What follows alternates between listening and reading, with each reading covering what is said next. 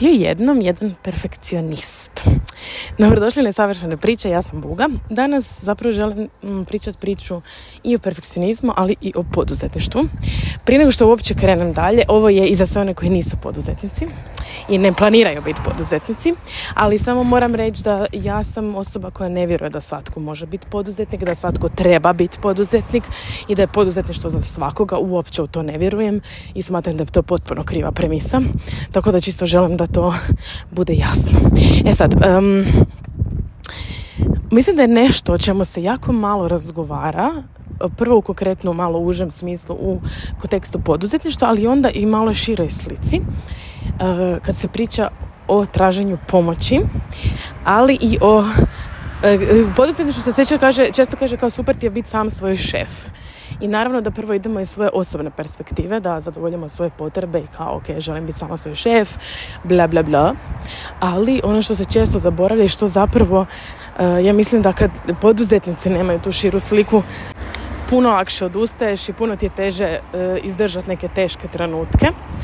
Um, isto tako, jako često ne samo kod poduzetnika, nego općenito čujem, ma mogu ja sve sama, ma e, ja, ja sam ti perfekcionist, ja volim da se onak ja, kao sam se zamislila, jako mi je teško, ma budem ja, ma ne, neće to drugi napraviti tako dobro kao ja. Uh, I to uh, se obično dolazi, u razno raznim zapravo područjima života se dolazi do ovih rečenica od poduzetništva ili kao ne mogu si priuštiti da imam virtualnu asistenticu ili whatever, pa do nekih drugih stvari u životu.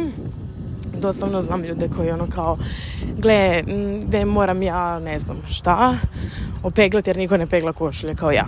Znači, um, i to ne hejtam, tu sam ja u mnogim stvarima. Ja jako baš učim delegirati i prepuštati stvari koje stvarno može netko drugi. Moju predstavu ne može nitko izrežirati osim mene, ali puno drugih stvari drugi ljudi mogu. I sad zašto se ovo pričam? Jer sam trenutno um, u procesu, uh, pričala sam o tome u prošloj epizodi, biramo redatelja za novu predstavu i napravili smo svojevrsnu audiciju za redatelje. I osjećaj koji mi se javlja zadnjih dana jedna ogromna zahvalnost što imam priliku nekom drugom dat posla.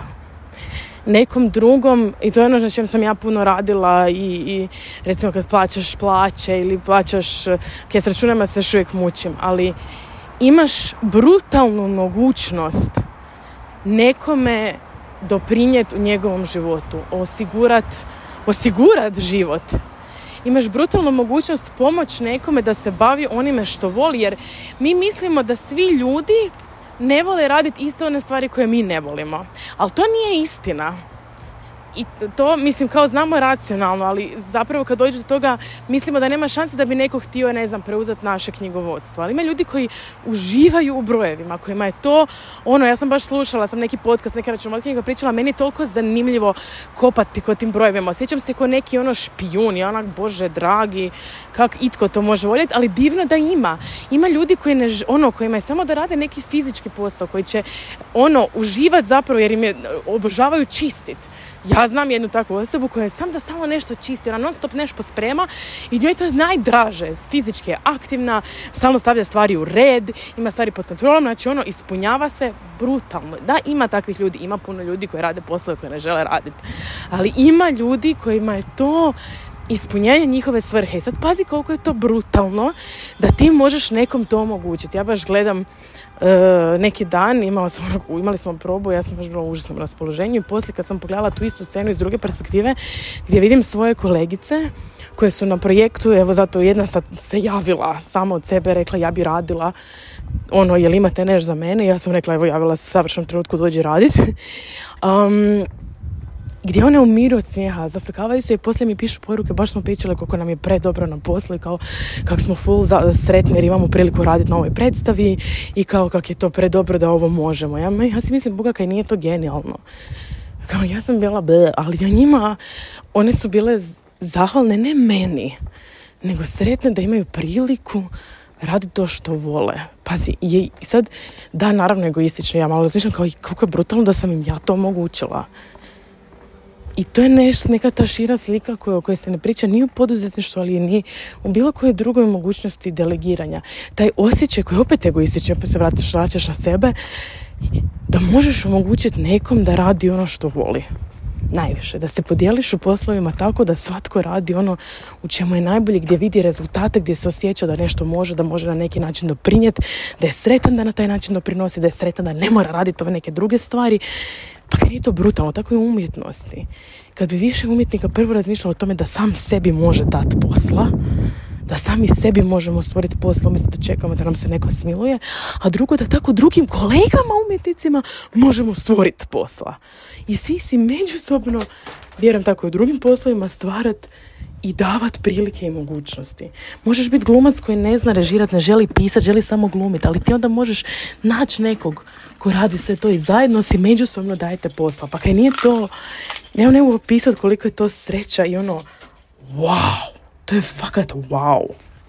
Tako da sljedeći put kad se mučite sa prepuštanjem nekog dijela posla nekom drugom ili tvrdite da sve možete sami ili se bojite ili krenuti možda u neki svoj projekt ili u nešto svoje ili se bojite prepustiti nekom ili se bojite zatražiti pomoć.